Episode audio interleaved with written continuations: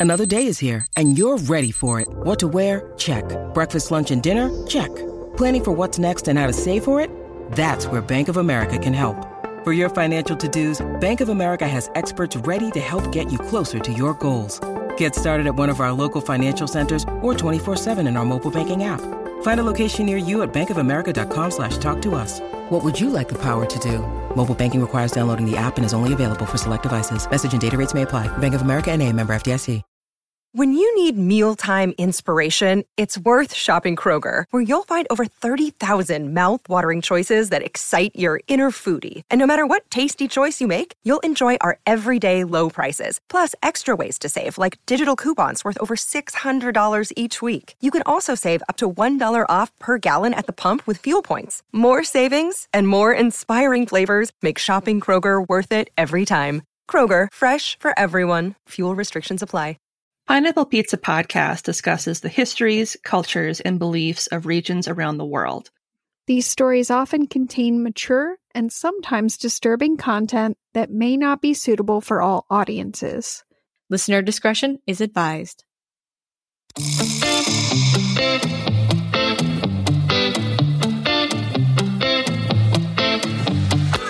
Welcome to Pineapple Pizza Podcast, where we serve up slices of mythology, cryptozoology, and urban legends.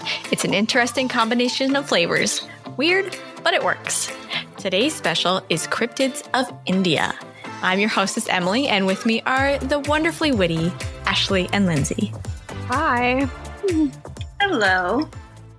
Hey, ladies, how you doing? Little you know, toasty, we do. but good. Are you guys ready for some really flavorful stuff today? I think we already know from Ashley's episode last week that India is full of flavor. we sure do. Before I serve up tonight's meal, I just wanted to give a shout out for some of our regulars that uh, are repeat customers. So, so we have some repeat customers from Brazil, South Africa, Ireland, and the UK, France, Poland, the Netherlands, and Canada. And these are just a few of the countries that are represented by our many patrons. And it really makes us, I don't know about you guys. No, I do know about you guys. It makes us just so freaking happy. I know it makes us happy. We, we're really excited to see all these countries from all over the world, people from all over the world enjoying our quirky little restaurant. I know when we just when we started this, one of the big things that we really wanted to do was to be able to bring stories from countries and cultures all over the world together into one place. I know for us as Americans, we are bombarded by stories that are so America centric. Mm-hmm. US centric, even not just not North America, but US centric. And it was really important for us to be able to have that chance to recognize other countries and cultures and kind of the cool stuff that happens all over the world that I don't think gets enough attention, at least not here. Mm-hmm. So I think it's, we're, we're excited to see that we have these customers coming back. Yeah, it feels good, and it's like nice too because we're, I feel like we are all learning things about these other cultures, and when we get to share those stories and share like our feelings and our reactions to those things, it feels good to know that we are actually connecting with people who are from those cultures. Mm-hmm. hmm And I know for me, it's it's always interesting to learn something new. And with each of the stories and the cryptids and things like that, there are still aspects of it that are very similar to what we experience or what we've heard. So it's kind of interesting to hear that regardless of where you are in the world, a lot of our legends and things like that are similar are very similar. Mm-hmm. We all have that shared past and Yeah. we're more alike than we think.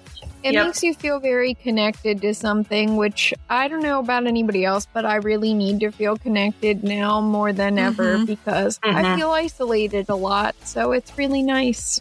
hmm this really kind of pushed me to look into other things that I might not have ever looked into before. I might not have ever gone to look up cryptids in India in the past. Push, but this pushed me to look into it and find out all like these really cool and crazy ideas that they have. And it's not just, and it's everybody. hmm It's so creative. It's amazing. I love it. We so we we we thank you so much for stopping by each week. It means a lot to us. Thanks, guys. Yeah. We love you so much, even though we've never met you. it's true, but we know you're there. Mm-hmm. We know you stopped by for a slice. All right, so today I have two hearty courses for us. And I kind of wanted to preface this is really true for basically everything that we do, but for my two stories in particular, both of them, the major writings come from people out of Europe writing about what they learned, quote, you know, air quotes, learned about cryptids in India or trying they translate mm-hmm. writings from from Hindi. I think it's important to to remember that these are European views on things from India and to understand that that might not 100% represent the way people in India necessarily feel about this. I do try my best to pull in sources from every region that we mm-hmm. research to try and make sure that I'm capturing those voices and that I'm not pulling only from English writers. So just mm-hmm. a heads up. My two stories, they were definitely based primarily off of writers from Europe. All right, so for my two courses for today, the first one is a combo platter of crocata and Lou crocata. Have either of you guys heard of these things before? Oh, no. That's going to be a big no. I only heard of them through Supernatural. Thank you, Supernatural. Supernatural is like my source for everything. Oh man, then once you start talking about it, I'm probably going to be annoyed that I didn't remember the name of it because I've watched so much Supernatural. It's like not even funny when I get to talking about the episode that it's in, you're going to be like, I remember that one because it was a good episode. yeah, there are, in my defense, I know there's over 200 of them because I watched the first 200 for sure. All right, so my sources for this platter are a page on Lou Crocata from theoi.com a translated chapter of Pliny the Elder's Natural History on the Perseus Digital Library at tufts.edu, a page on the, I did not translate that one. Venationes, ancient animal hunts, I don't know, on uchicago.edu. I had to look it up. I was like, I don't know what that is. It's, it means ancient animal hunts. A cryptids fandom page on the Crocata and an unknownexplorers.com page on the same topic a brynmawr.edu page about the making of Roman India, and finally, a 2016 Live Science article about hyenas. What? I'm excited ah. already because I just heard hyenas and I know what those are. I recognize that animal. that is familiar. I love their crazy laugh, and it also makes my blood run a little cold. Every time I think of hyenas, I think of Lion King and that one hyena that's like the Ed. I still have at my parents' place an Ed toy from like McDonald's where you like push on his legs and he rocks back and forth like he's laughing. That's awesome. I'll have to see if I could find it and take a picture of it that we can share so we can share it with this episode. That would be amazing. Why is it that all the Eds are like the hook? Because Ed, Ed, and Eddie. it's the same way. Sorry, Eds of the world. it also tracks for uh, Edward Cullen because he did have kind of a vacant expression on his face during Twilight. So never watched Twilight. I I can't I can't say I know that reference. I, I do. Would you agree with me that he had a bit of a like vacant stare most of the time? I do, but also I was frequently distracted by his hair, which I'm not sure was ever washed. But hey, that's what we Your well, that's going to work out well for my second story, but we'll tie that in a little later. All right, shall we get into it? Yeah, yes, let's please. do it. All right. The earliest written description of the crocata comes from the Greek historian Ctesias and was written in the 4th century BCE, so that's 500s BCE for those of you who don't speak centuries. Uh, ta-da! Some people He describes a fearsome animal called the crocatus, which he says is vulgarly known as the I even wrote it out for myself. Cynolycus. Cynolycus. Apparently, I'm not very good at writing it out for myself, but I did write it out. It doesn't matter. You got there. Yeah, so it's the Cynolycus. He says that this animal, which imitates the human voice to lure its victims, is possessed of amazing bravery, strength, and speed, and no steel weapon can kill it. Oh my god, I totally remember this from Supernatural now. yeah. You're going to love it when we get to that part. Then in 77, Common Era, so that's CE, AD for those of you who haven't caught up to the times, get with it. Pliny the Elder wrote a book in which he also described these creatures. And the book was part of a series that he wrote entitled Natural History, which is, you know, all in Latin. So it isn't actually called natural history. It's like naturally history. I don't know. I, don't like how you put a twang on that. That's how. I want to hear all Latin now. Pleasius historicus.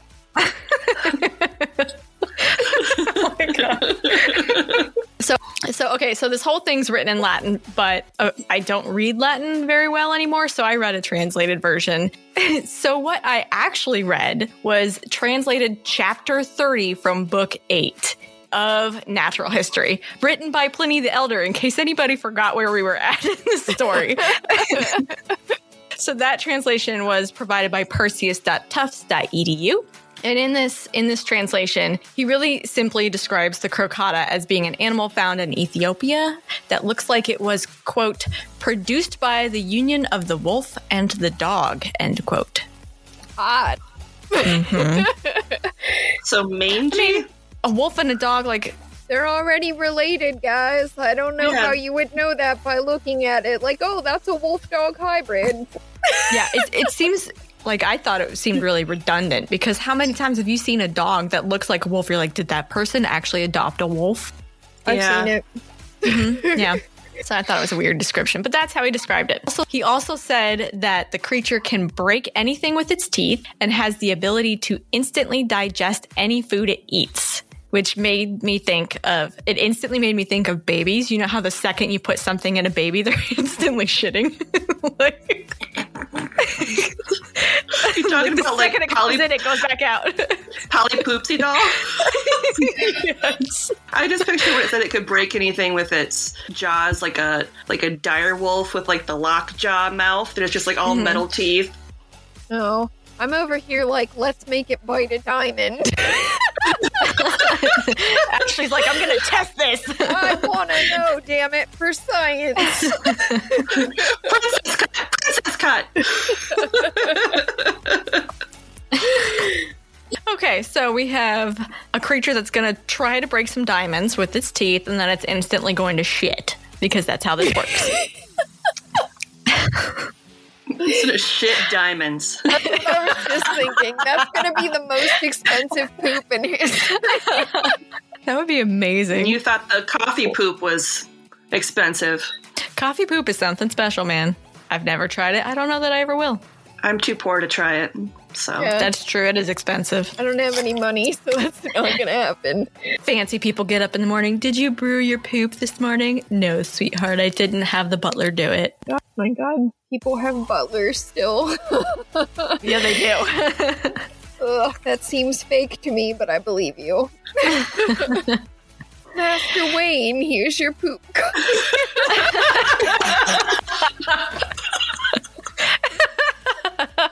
Literally the only butler I could think of.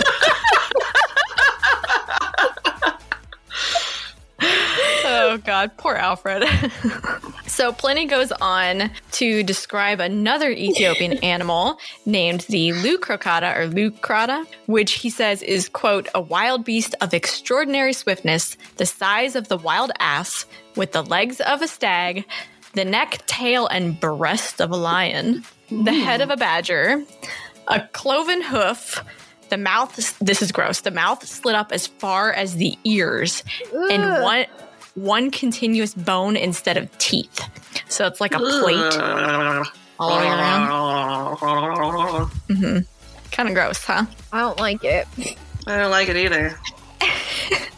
So for anybody who doesn't know off the top of their head what a cloven hoof is, it's just a hoof that's divided into two. So like a pig's hoof or a goat's hoof, or you know, if you're really religious, the The devil's hoof. devil. Yep. Satan? Satan? Is that you? Don't switch the letters around because then it's Santa, and I don't think he has a cloven hoof. Maybe he does. He's always wearing boots. No, but he has the um, Krampus. Krampus, which doesn't that have cloven hoof? I think it does. honestly, I'm not sure, but probably because let's be honest, it's Krampus. He kind of looks like the devil. So, Well, maybe I'll cover, cover him for our uh, Christmas cryptids episode. oh my go. god, please do because I will probably never emotionally recover, but I will enjoy it. There's some really good Christmas cryptids we'll have to get to. So when I was reading the description of the Lu crocata and the like the smile, I instantly thought of the Kuchisake-onna. yeah. Like can with that why. huge bleh. it was just such a gross picture, or it kind of reminded me of the devil of Lake Li- of Labynkyr Lake with the really big mouth. Oh, the Beetlejuice looking thing? Mm-hmm, yep. so I'm just picturing j- just this nightmare of a creature.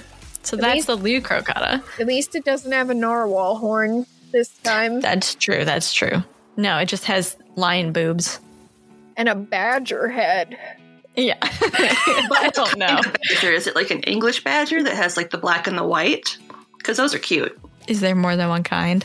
There's I don't do kind of mammals. bad- I don't know. uh, there's more than one kind of badger. Is it a honey badger? Because then it's just going to rip your face off. Oh my god, you would bring up honey badgers. They don't give a fuck. the honey badger, he don't care. Mm-mm. Then in the second century Common Era, so that's the 100s, the the 100s years, y'all. So 100 to 199 for anybody who doesn't speak centuries. Another Greek naturalist and historian, Aelian, relates what he's been told about Kro- Korokotai, which is like the, it's the crocata. It's just another way of writing it because he's Greek, so he writes it a little differently. Everybody has to make this really freaking complicated for me to pronounce. Thank you, ancient Greeks. Hey, they gave us a lot of cool shit. Calm down. They did. It's true. Also, the the other day I was explaining to my dad how the plural of octopus is octopuses because the the root of the word octopus is actually in Greek. It would be octopi if it was Latin. It's octopuses, and he's like, "No, that's not right." And then he hello Googled it, and he was so mad. Google's like, "It's octopuses." I'm like, "Ah, "Told you." oh my god. I know some stuff. okay, so back to uh, Aelian. When he's talking about the the crocata, he says that these animals are said to lurk in wooded areas and listen to people speaking to each other, and especially to them calling each other by name. And then what it's going to do is it, it will mimic the sound of a human voice and call out the name that it's heard, which is creepy. Mm. As the person it's calling approaches, it'll go deeper and deeper into the woods and just slowly lure, keep calling and luring the person until they're just so far away, and then it'll attack them I don't and like that. eat them. Apparently, eat them and then instantly poop them out. Diamond dust. Although I suppose that's better than like like the Yara-ma-yha-who, where you would be puked back up. Oh yeah. No, I don't want to. I don't want to think about that. Ugh. That was like the worst one we've done so far. I did not like those. Tasty dinner. Blech. You Uh-uh. have a cool name, but stop barfing people up. It's weird. That's why nobody likes you. So Aelian, he says it sounds a bit fantastical, but he wanted to relay it nonetheless. So he's saying this, you know, I'm getting this story in and it sounds a little bit ridiculous, but I'm going to tell you about it just like I do. When I relate stuff, it sounds ridiculous, but it's also really cool. So I'm going to tell you about it. so, okay, so far, every ancient author has only mentioned Ethiopia. And what does this have to do with India? I went because I went down a freaking rabbit hole with this because there's apparently there's a whole nother line of this going on in Ethiopia. Had, and I had to pull myself back and be like, no, this is an episode about India. There were a few other ancient important guys, those bigwigs, who mentioned the creature in relation to India.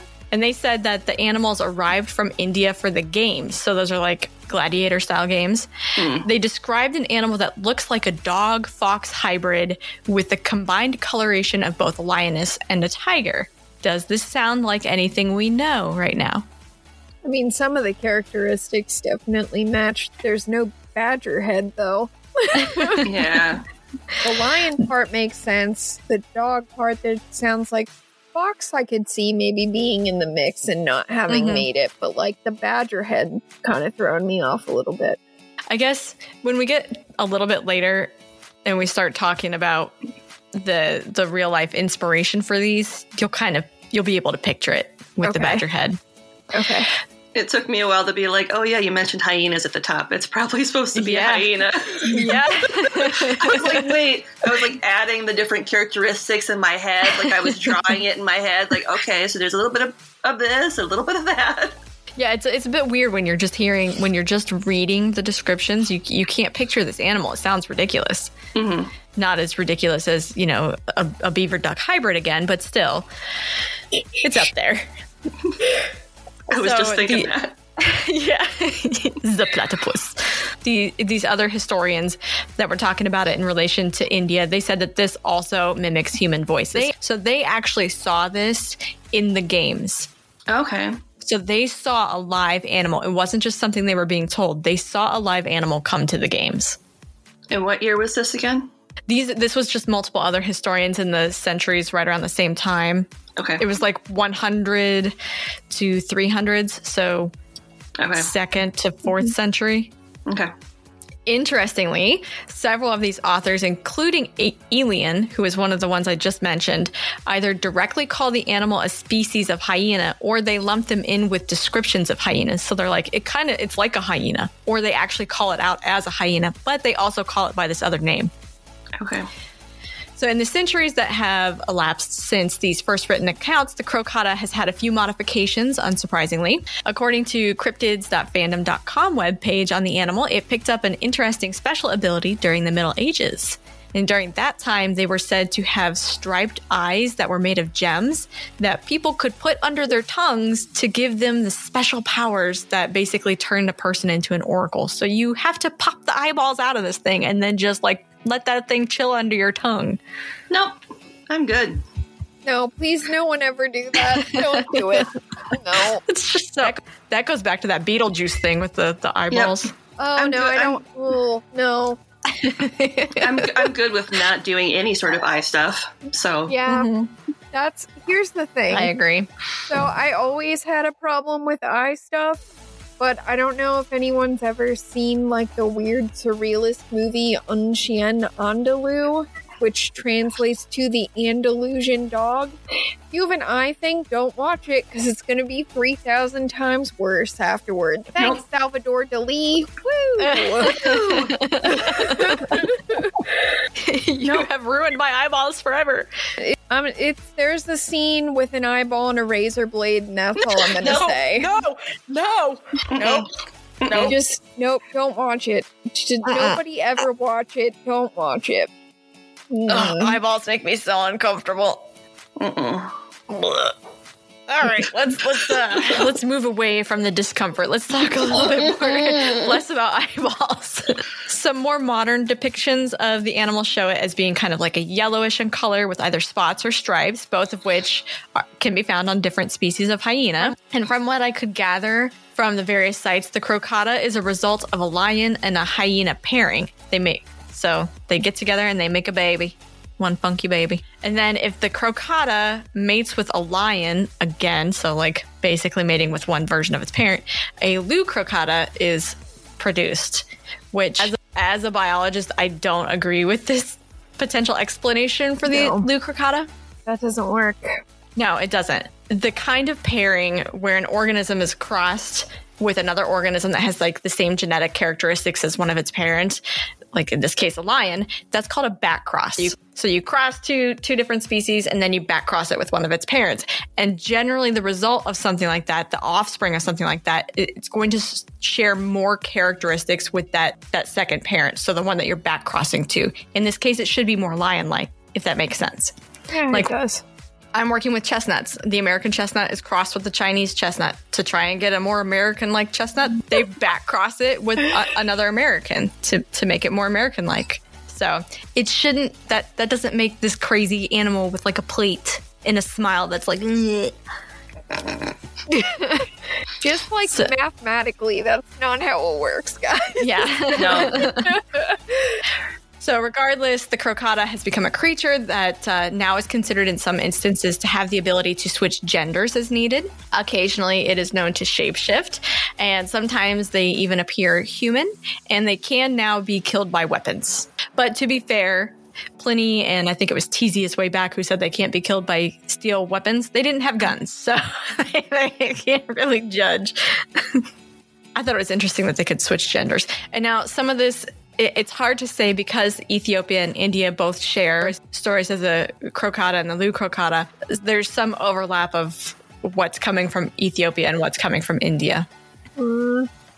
It's hard to pull them apart. Uh, either way, this thing likes to eat animals like dogs and chattel, but it really likes to eat people.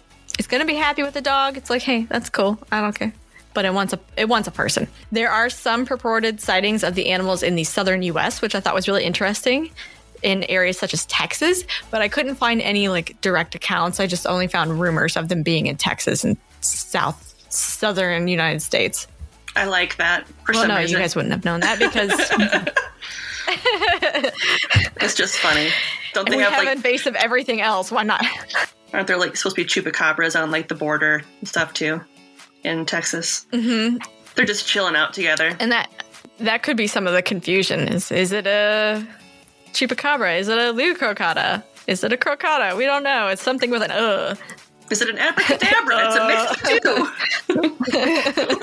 It's an uh. I don't know. It's a that's weird looking and it's making me scared. Shoot it.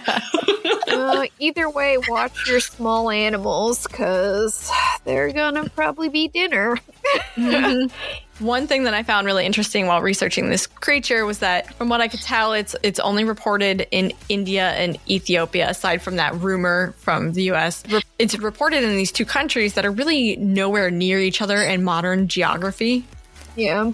So I thought that was kind of interesting. But the original accounts come from ancient historians, and that would have a lot to do with relations between Rome and India. So I dug a little bit deeper into that.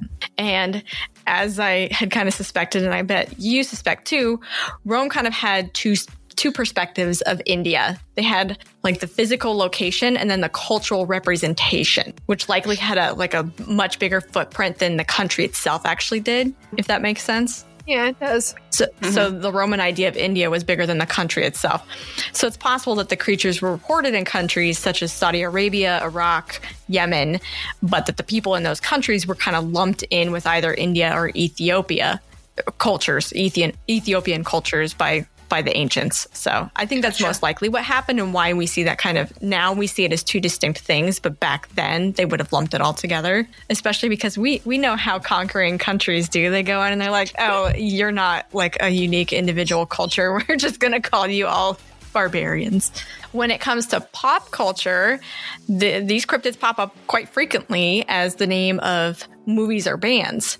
Though, from what I could tell, the names don't necessarily relate to the cryptid in any way. Apparently, the creators just really like the name. Well, that's how band names usually seem to work in my mm-hmm. experience. Like, I just think this sounds metal, so this is what I'm gonna call my band. And I'm pretty sure it was like a hardcore band that has the name Lou Crocata. Yep, that tracks.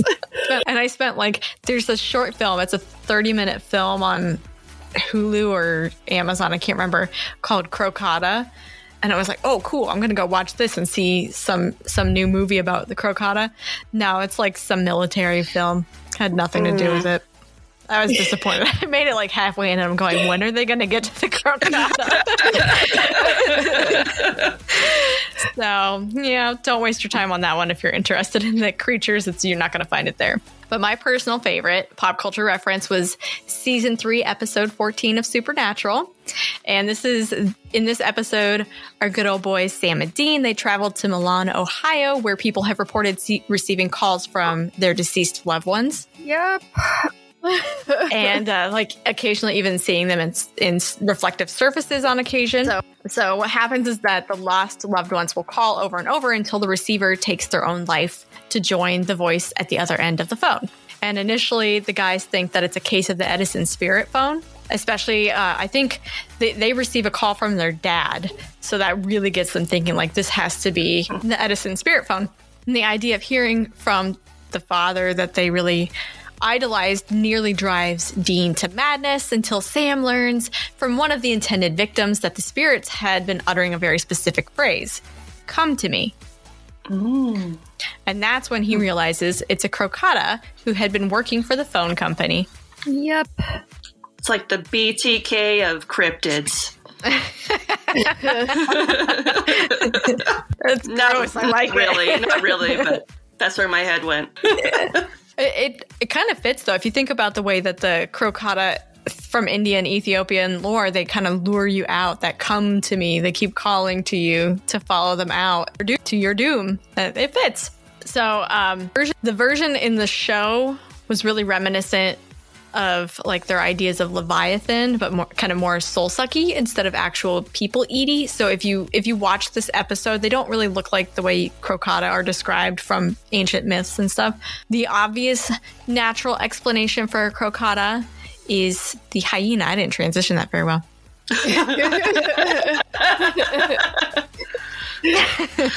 Spoiler alert, it's a hyena. okay, so in the show that like the the crocotta kind of like sucks the soul out of a person instead of eating it. And that's pretty much that's the supernatural version. Now, so now I'm gonna transition segue into what the natural explanation for crocotta is, and that's the hyena. And there's obviously a lot of evidence that the description of the crocotta actually arose from sightings of hyenas and encounters with hyenas. And it's really actually so strong that the scientific name of the spotted hyena also known as the laughing hyena, the one that people think is sounds like people, is Crocuta crocuta. Ah. That's the scientific name. Both striped and spotted hyenas range from northwestern Africa to India, which would fit the various kind of descriptions of both spotted and striped crocotta, though the spotted hyena is the only one said to mimic human laughter or voices.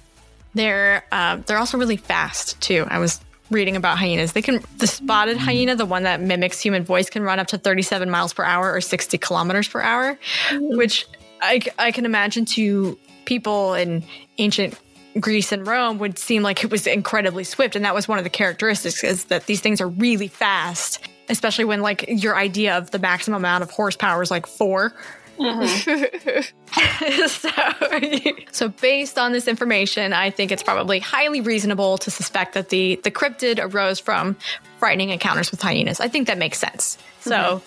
the cryptid, the crocotta, blue crocotta, likely hyenas. I had, but I had just one little fun fact about hyenas before we go check on our second course. Although they appear dog like, they're actually much more closely related to cats. What? Hmm. Yeah, they're from like the same, it's not the same genus, it's like the same order, felines. Yep, yeah. they're, they're felines. That's hmm. cool. I, I, didn't, was... I didn't just do that kingdom, phylum, class, order, family, genus, species thing.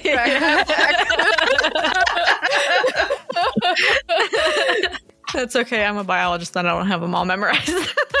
you probably did better than I do. I was like, wait, which fucking one is that again? Run the list. Run the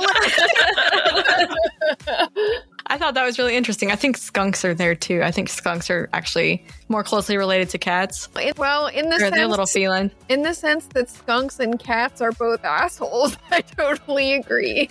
and skunks smell like assholes. So All right, so we will give you a moment to let that lovely little taste settle. Don't stick anything under your tongue, please. Yeah.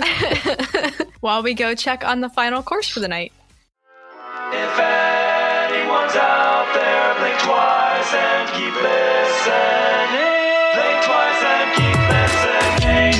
Hi, Teamsters. I'm Carrie Ann. And I'm Allison, and this is Podcast Without an Audience. Where two friends pick two topics and find intersectionality. We are a psychology and history podcast. We say psychology. My background is actually in social work, so I'll be covering topics in psychology, social work, and sociology. And by history, I mean anything from people, places, and things to historical tragedies and events. Basically, how we're all connected. It's like a book club without the books. Each Thursday, we find intersectionality between our topics. Or not. You can find us on social media at Pod Without an Odd. You can find us on Instagram and Facebook, or join us on the web at podcastwithoutanaudience.com. We're an independent podcast, so to support us, you can join us on Patreon, where you can get behind the scenes content and our pasta recipe. Join us in discovering what connects us all. And if you support us, blink twice. And if you're out there, keep listening.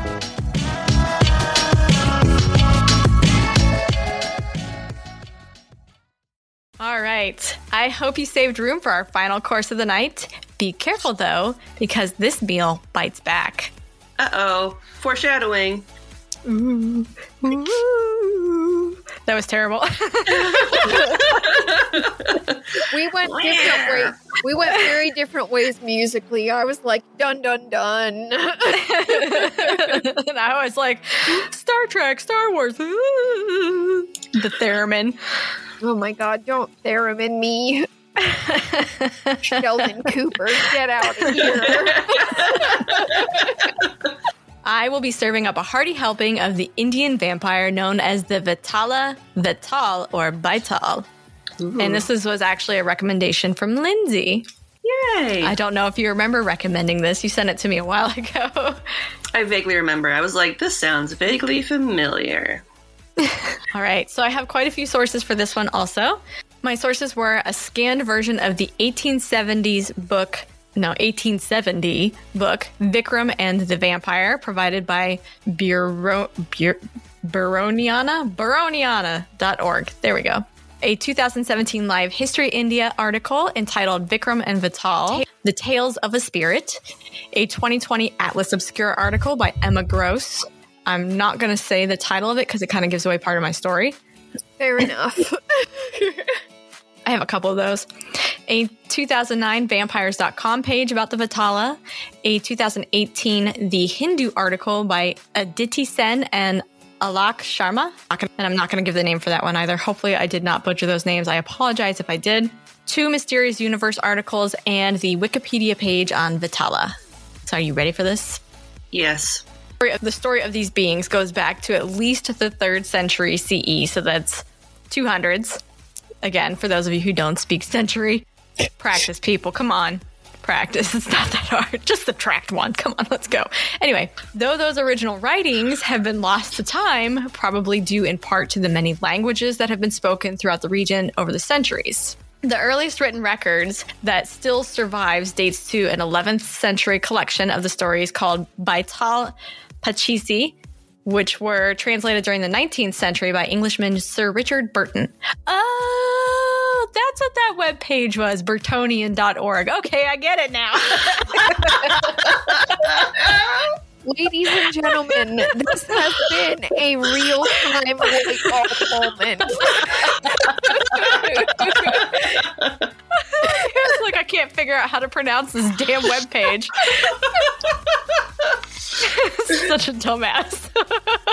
oh God. I swear to God I'm not this stupid all the time. I- so I read his translated version of the story. So this is an Englishman. Remember how I talked at the beginning how a lot of these were coming from Italians, Grecians, Englishmen. So he wrote a translated version of this story. Take that as you will because he openly said that he embellished parts of it. So I, I actually read two versions. I read his version and another translated version. Let me tell you, the other translated version was not nearly as colorful as his. So I read his translated version of the story, which was scanned onto Burtoniana.org Call back. to find his early description of what a Vitala looks and acts like. So I focused primarily on the introduction and the final chapter, but kind of perused through the other stories, which were extremely repetitive. So I did not read the whole thing through. It was like it was several hundred pages of basically just the same exact thing happening over and over again. And like Ashley doing, um, I think Dobrania, she's Oh, like, no, yeah. it's the same thing. We're just breezing by that. So, in this very first translation to English, the creature is described as a spirit that haunts cemeteries and places where bodies were burned, and it has the ability to possess the bodies of the dead. Sick. I love it. It's pretty gross, isn't it? I love it already. Not, I mean, I think it can possess the bodies of the living, but it just particularly likes the bodies of the dead for some reason. Maybe it just really likes to freak people out. I It's don't probably easier to overtake them if there's nothing going on upstairs. Maybe. Th- Though there are plenty of people that are alive that there's nothing going on. I mean, I can't figure out Burtoniana.org. and, and it's all about Burton. Don't feel bad. So this story is about King Vikram, who went to capture a Vatala and bring it back to an ascetic. That's the ones that they live that really like they wear the hair shirts and they they live as hermits, the religious hermits. Did I say it right, Ashley, or is it ascetic? I think that I'm pretty sure that's right. I mean, it's been a while for me, but that's definitely the, the thing that you're describing is what I was thinking of when you said it. Yeah, it's Every- a religious hermit. Everyone Yeah. loves a hair shirt, Lindsay. Everyone. So scratchy. Don't forget to shampoo your hair shirt. Condition. Oh. It's gonna be like that episode you did about the the wigs and like how tall they got and all the wig snatching with the lice and shit. Oh oh no. Now my head's gonna itch. Oh no.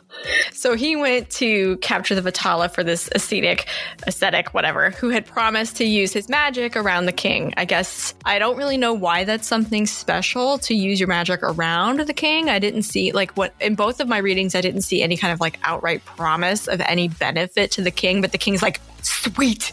Probably just wanted to be entertained. I am. ugh, I imagine there had to be something he was gonna gain from that. Otherwise, why would you go mess with this thing? Maybe he had a dead loved one where he's like, "Show me a show me a trick." Ew. Ew. Ew. I went the wrong way with it. I went the wrong way with it. No, necrophilia is bad. Bring back my sister. Oh, King Vikram, sec- yep, secretly wanted to become a skinwalker. oh, gross. Don't do it. It's not incest if she's already dead. No. Barf. Oh God. Ugh, you can't get that ugh, out of your mouth. Ugh. Nope. All right. Okay. So when Vikram first came upon the Vitala, what he saw was a corpse suspended upside down by a rope from a tree hanging from a branch. But it wasn't just any old corpse that he saw. According to Burton, it had greenish brown eyes that were wide open and basically dead. There was like no life, no light behind those eyes. So they're wide open, and its skeletal body was brown all over, so it kind of looked like jerky. It had brown hair, brown skin, and just he described it as an overdried coconut. It's holding onto the tree by its toes like, quote, a flying fox, which I was like, what the fuck is a flying fox? But apparently that's actually how bats were described in India at the time. Oh, I okay. had to look that one up. I was like, what the hell is this? I was like, bats? What do you mean bats? Yep, that's a flying fox is a bat. Well, I which mean, I could see it if you look at the face. bats are kind of like winged puppies. So it's like I could kind of imagine. I could see it. I could see it. hmm I honestly think bats are kind of cute. I do too. Their little bitty faces. You're like, ooh, I am the knight. with the little hands up here. Fear me. I'm going to eat your mosquitoes. so the thing that King Vikram sees, it's skinny, its muscles are pulled really taut across its bones, it's hanging upside down bat, like a bat. And its skin, when he touched it, it was clammy and ice cold, so it appeared to contain no blood. It was just like, um, it was dead, dead. The only thing that gave any possible indication of life was a goat like tail, which had a switch, like a switching motion. So, like it's swishing back and forth. Which I want to know why, if it's inhabiting the body of a dead person, does it suddenly have a goat like tail? Where did this thing come from? I'm pretty sure most people don't have goat like tails. Guys, I have a secret I've been meaning. Just kidding. I do not have a freaking tail. I promise. Is it like, is it like that? Uh, oh, God, what's that Jack Black movie where he. Shallow Hal. Oh, how? Yes, with the, the one dude that has the tail. Yeah, he has Yeah. a vestigial tail. Yeah, Yeah, yeah. that's horrifying. I'm gonna sleep thinking about that later. Woo! Ugh. that's what it was. Let's let's just go with that. Goat like vestigial tail. Yes. Sure. All right. And it's wagging back and forth like a Jack Russell little nub. Oh, I'm excited to see you. oh, there's somebody alive. I'm gonna play dead, but I'm so excited. Reasonably assuming that the creature was dead, Vikram cut it down. But when it hit the ground, the thing started to make this really wretched wailing sound. ugh. no. Mm. Yeah, so it's screaming and crying and wailing.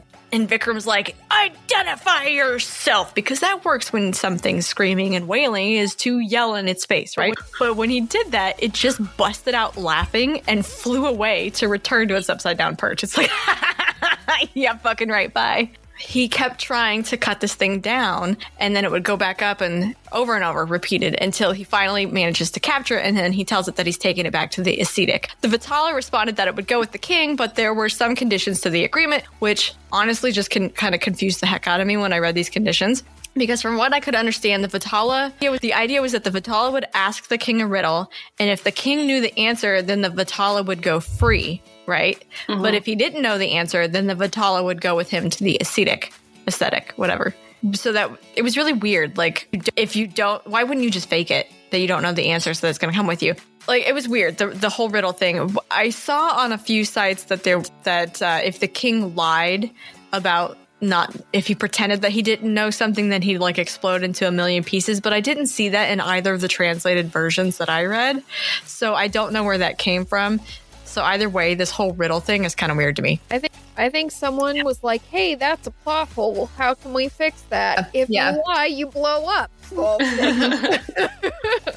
yeah weird it's a little weird but um that's that's kind of what i gathered was that if he gets it wrong then then the Vital is going to go with him. And that's kind of what I gathered from what followed. And this is where the story really became very repetitive because it's 24 chapters of the Vitala asking a riddle. It's like this whole chapter long riddle. The Vital is just talking the whole time and Vikram's saying not a freaking word until like the last two paragraphs of any chapter. And then the king knew the answer to all these riddles.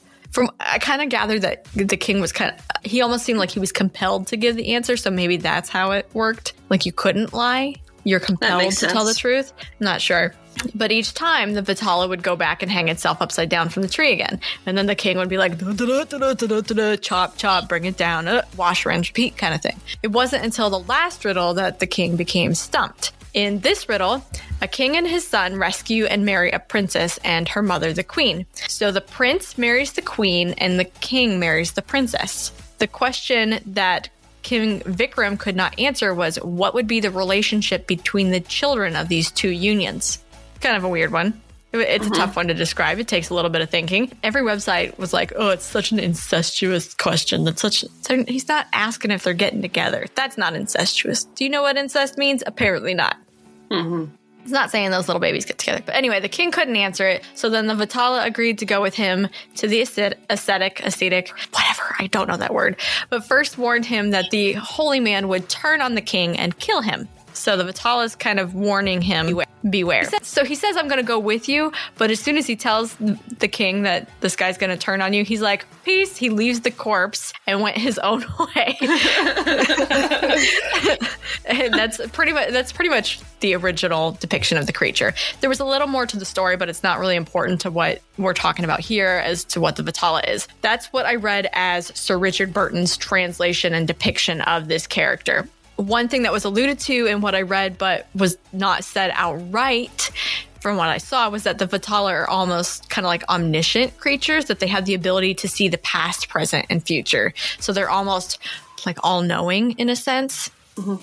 It, based on how this thing seems to know everything that's going on around it and everything that has been and will will yet come. That's what i picked up on is that these are all knowing beings. The ancient version of the being though considered to be a demon and most certainly something dangerous. It, it talks about wanting to inhabit vikram's corpse so it's probably something dangerous. It seems to be kind of more of a trickster than a malevolent being per se. Okay. It was actually Burton who chose to call the creature a vampire, which I thought was interesting, rather than a spirit or demon. And that that kind of his choice to call it a vampire would forever change how India itself would perceive this creature. Interesting.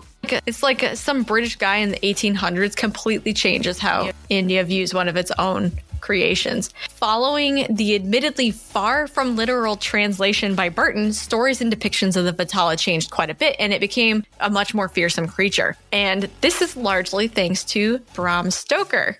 Yep. Hmm. And this is why I didn't want to give away some of my titles. According to Atlas Obscurus, Stoker kind of fanboyed over Burton, and he was super into his writings about India and the occult. So there is certainly a faction of people who believe that these stories inspired characteristics of Stoker's Dracula, at least in some part. Mm-hmm. Although there are certain aspects of the character of Dracula, such as his climbing skills and his ability to transform into a bat, and uh, his like, like his his powers of enchantment and wisdom that span centuries, I think that's really kind of where the similarities end. Because Brahms, if you take a look at Dracula, the way those vampires work, they have to totally drain the blood, suck the life out of a creature and or a person, and then they inhabit them as a spirit. But this is like the Vitala are different. They, they're not going in to drain your life blood or anything. Mm-hmm. At that time, prior to Bram Stoker taking this and making it kind of Dracula version, Vitala didn't bite people. And it definitely didn't cause them to become vampires. It didn't transform people into vampires at all. And when they fed, they would just kind of like occupy a body until they were they turned. They, like, they, they would occupy a body and turn it into this bloodless husk, and then they'd peace out. But they didn't stay in that body forever. They'd use up what they needed to, and then they'd go if Okay. they occupied a live person or a recently deceased person. They definitely didn't occupy the same body for centuries, and what bodies they didn't inhabit didn't retain the memories of the dead, of the deceased, like vampires often do. They they're supposed to retain like the memories of life. They literally just kind of like move into this vacant property and take it over. Modern depictions of the demons see them as like seriously dark and dangerous characters. So it's really different than Vikram and the Vatala. As with many of the cryptids we discuss on the show, the, de- the descriptions vary, but for something that's been around for nearly 2,000 years, it's really not that surprising that it's kind of all over the place. Modern Vitala are hostile spirits that, according to occultworld.com, are created whenever a deceased child is buried without the proper fu- funeral rites, which is sad. They're found in the woods, cemeteries, living in stones, and basically anywhere isolated and creepy. I don't know why living in a stone. Yeah, how do you live in a stone? I don't know, but apparently they do it. Doesn't sound fun. Oh, no. That's stone cold boredom right there. I see what you did there. Ashley did not appreciate that one. it's just like, that's so dumb.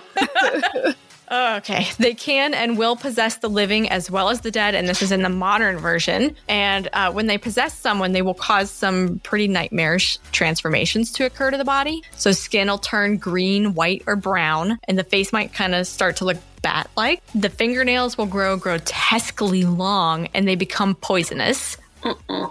And this is the grossest part of all. I hate this part. I did not like reading it. The hands and the feet will be twisted backwards. No. Ugh. no. Isn't that gross? No, don't do that. Come on. right? Like, why did you do that? Came across that in my reading. I was like, nope, nope, nope, can't do it. This happens a uh. lot in India. A lot of their cryptids had feet that were turned backwards. I wonder why So- that is. No, I have no idea. I'd have to look into it. I really don't know. What do you guys think the favorite victim of a Vitala would be? Given all you know about cryptids, what do you think the favorite victims are going to be? Is it women and children? Ding, ding, ding, ding, ding. 20 points to Gryffindor. You're such a nerd. Of course, it's ladies and kids. Why wouldn't Yep. it be? Can't be uh, picking on those men. Nope. well, apparently they they do enjoy a delicious drunkard from time to time. They're Who like, hey, those doesn't? drunk easy pickings, right? One source said that they will drain a person of their blood, but they ugh, also enjoy. Uh, cons- uh, You okay? it's like Kappa. Uh, they also enjoy consuming intestines and excrement. I can't with the poop. Why do you eat poop? Why? Why? That was another thing, like the backwards hands and feet, and then eating poop. I can't do it. Everybody's like, it's an evil thing. It must eat poop. Is that could be like the way to tell something is evil is when it eats poop? Mysterious Universe says that these beings will lurk in graveyards and wait until just after dark. Then they'll basically tunnel down to a fresh body so that they can have the freshest meal. As we know that they like to drain the body. Occult World, on the other hand, says that the Vatala will drop an enchanted rope down a chimney, like a creepy ass Santa, and then sneak into the home while people are sleeping, which is just terrifying. That's ki- that's almost vampire like. Run-ins with these demons are said to leave well are said to lead to severe illness, miscarriages, and even madness. But this doesn't deter sorcerers who want to enslave them to gain access to their powers of sight into the past, present, and future. What? it just seems like something you wouldn't want to have around, especially if it's just like, "Let me eat your shit." It's like, oh, okay. Do, do you need a plate, or can I just drop it in the corner? Ew. The privy's back there. We'll wait here. See you in 10. tell me, tell me, am I ever going to be rich? Please brush your teeth before you come back. Your breath smells like shit. Ew. so nasty. Ugh. People can protect themselves against Vatala through prayers, chanting, gift giving, or by reinterring with like with the proper burial rites the body of the child whose burial led to the manifestation. Manifestation? Thank you. Of the demon in the first place. Uh, I didn't find any associations of these creatures with any known animals. Uh, it doesn't appear that they were ever even remotely inspired by encounters with an actual a- animal that ever morphed into a cryptid. Like we so often see that cryptids are inspired by real animals, but this one really doesn't. They have, however, inspired a ton of pop culture. There's a lot of pop culture reference to these. There are loads of graphic novels and comics in India that involve or kind of revolve around the Dracula version of the Vatala, and it looks like like a, a Dracula Vatala hybrid from what I could tell from the pictures and descriptions. I've not read them, so this is just kind of my perspective on what I saw based on these images online. But it's from what I understand, it's it's like Vatala, but looks like a Drac. I don't know. There is also a Disney Channel India show called Vicky and Vital from the early 2000s. I thought this was weird. In it, a sixth grade boy, Vicky, and a 300 year old ghost, Vital, somehow become tied to each other. Apparently, it was super popular. Vicky can see Vital, but I don't think that anyone else could see him. And in this version, Vital was a milk drinking spirit. He was not a blood drinker. Oh. So thanks, Disney. Disney cleaned it up. He's all about that calcium. People really liked it. When I was reading about this online, there were all kinds of forums and stuff talking about how much they loved Vicky and Vital. It was super popular. Vital have also popped up in TV shows, including Jekyll and Hyde, Sleepy Hollow, and my personal fave, Supernatural. Jekyll and Hyde and Sleepy Hollow's depictions kind of take some artistic liberties. Their Vitala do resemble the act- actual beings to some degree, though. Like if you look at them and kind of like the way they behave and their physical manifestation, they look like and behave like the Vitala, but Hollywoodized. However, Supernatural sadly really missed the mark in this one. They were really only Vitala in name. The characters don't resemble the ancient demon of India at all. Do you remember the episode, Ashley, where the one girl's dad gets kidnapped and he's hunting the two like prostitute Vitala tr- at a truck stop?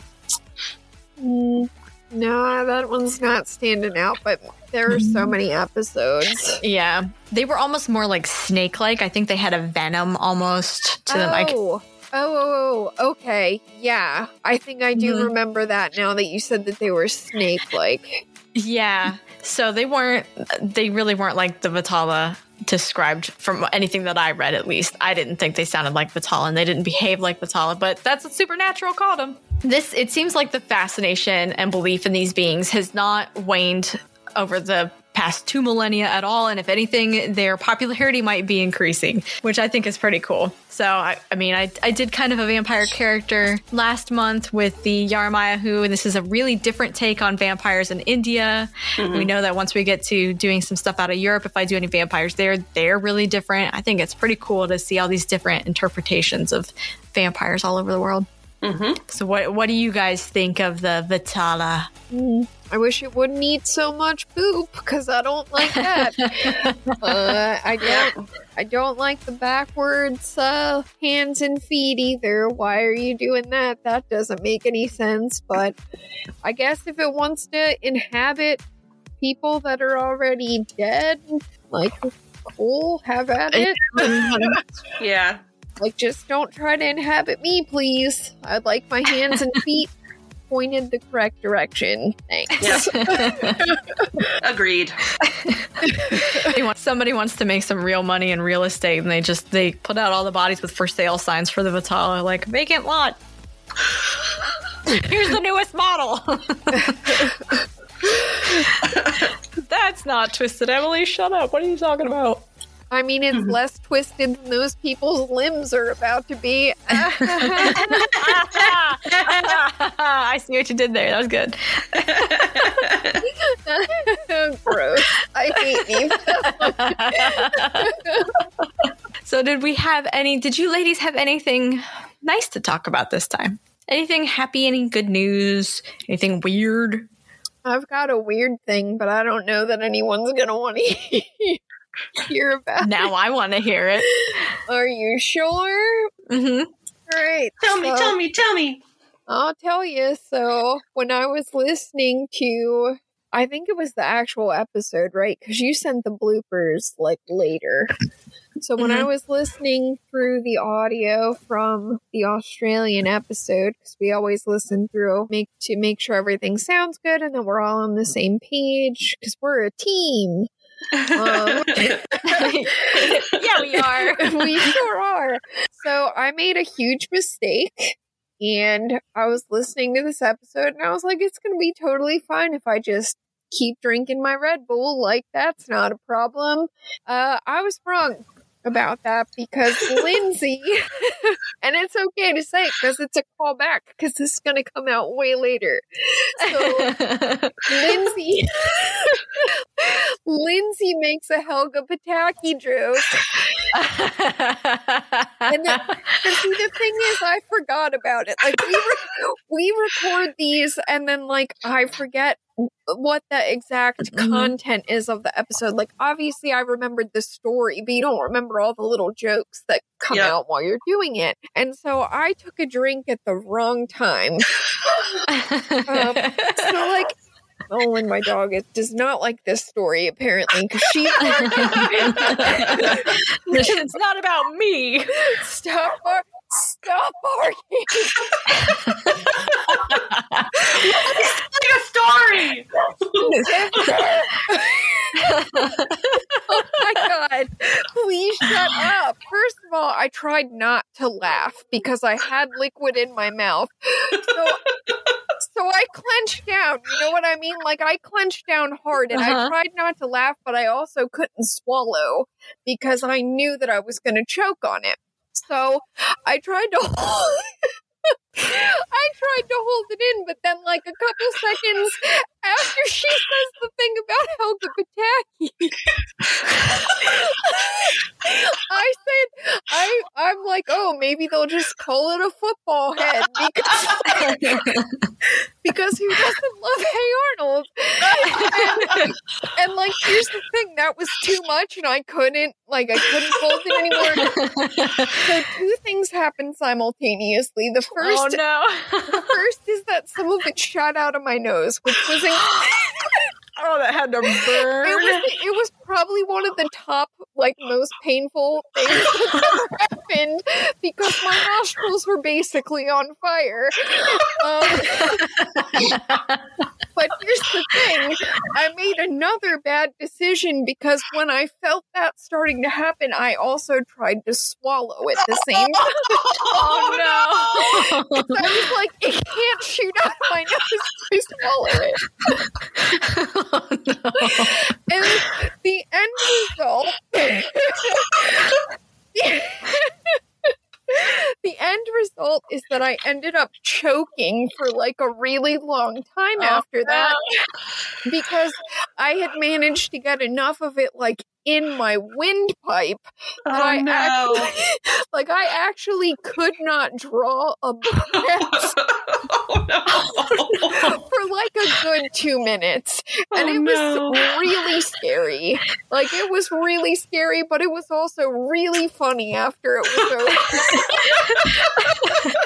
Because like the second that I started breathing again, you know what you do? You're like you're a little shook up because it was scary.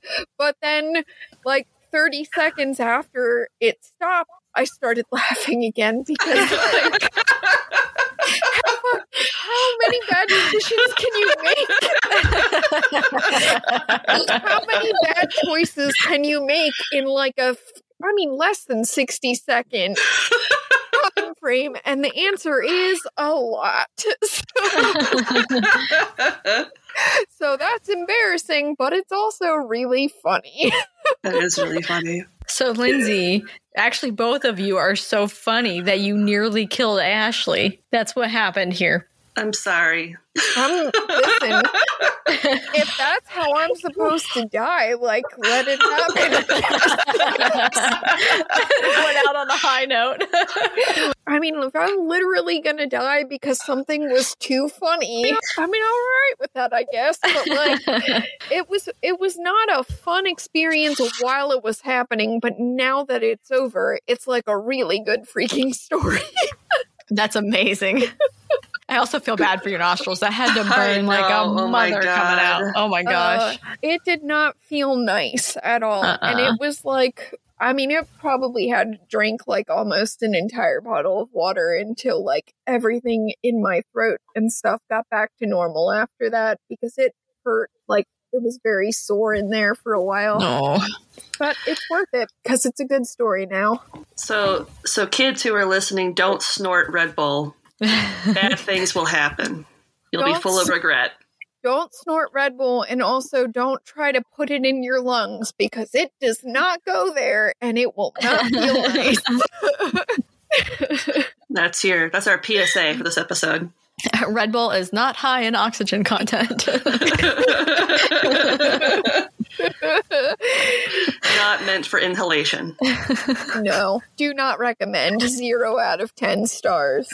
Kind of along that vein, I was listening to the episode, that same episode as well, when I was out walking my dog Kona. And there were definitely points during the walk where, and it was a really nice day. So there were other people like out and about walking in my neighborhood as well. And I live in a pretty, um, I don't want to say remote town, but it's, I live in a very wooded area. There aren't a lot of people that go out in my neighborhood, but there's a decent amount of people that go out. So I'm walking along with Kona, and at one point, some part of the story just hit me really hard. And I started like cackling out loud, and um, which startled Kona for one because she wasn't expecting that. and then two, I happened to like I had like stopped as I was laughing because I for some reason was like I need to stop and laugh instead of like walking and laughing because it looks better when you stop and laugh, I guess.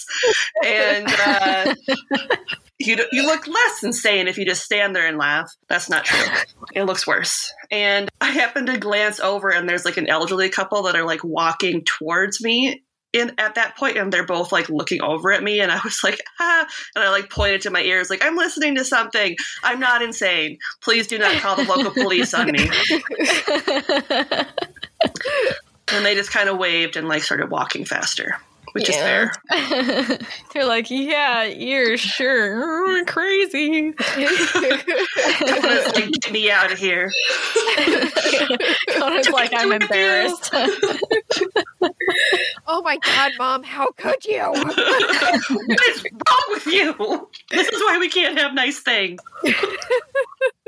oh my goodness. That's amazing that you both had that much fun listening to that episode. it was you know a what's good a good episode when? I was uh, actually, I re listen to our episodes all the time because I find us hysterical and I love listening to you guys. I love listening to our stories. So I listen to us all the time. And I was re listening to the the whole catalog and I came across the North American cryptids in which I was talking about Mothman's wings. I actually have a correction on myself Oh, because I got all cocky and I thought I knew a whole bunch about insects, but I don't know that much about insects.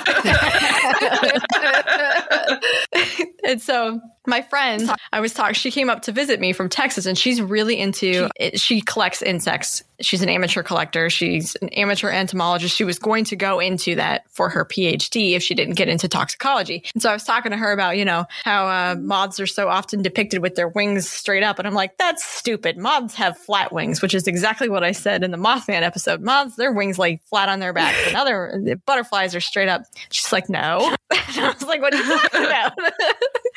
It's like, well, you know, most moths have them flat, but some of them have them straight out, and it kind of depends on how they sit. And so I apologize, West Virginia and Mothman. I was mistaken.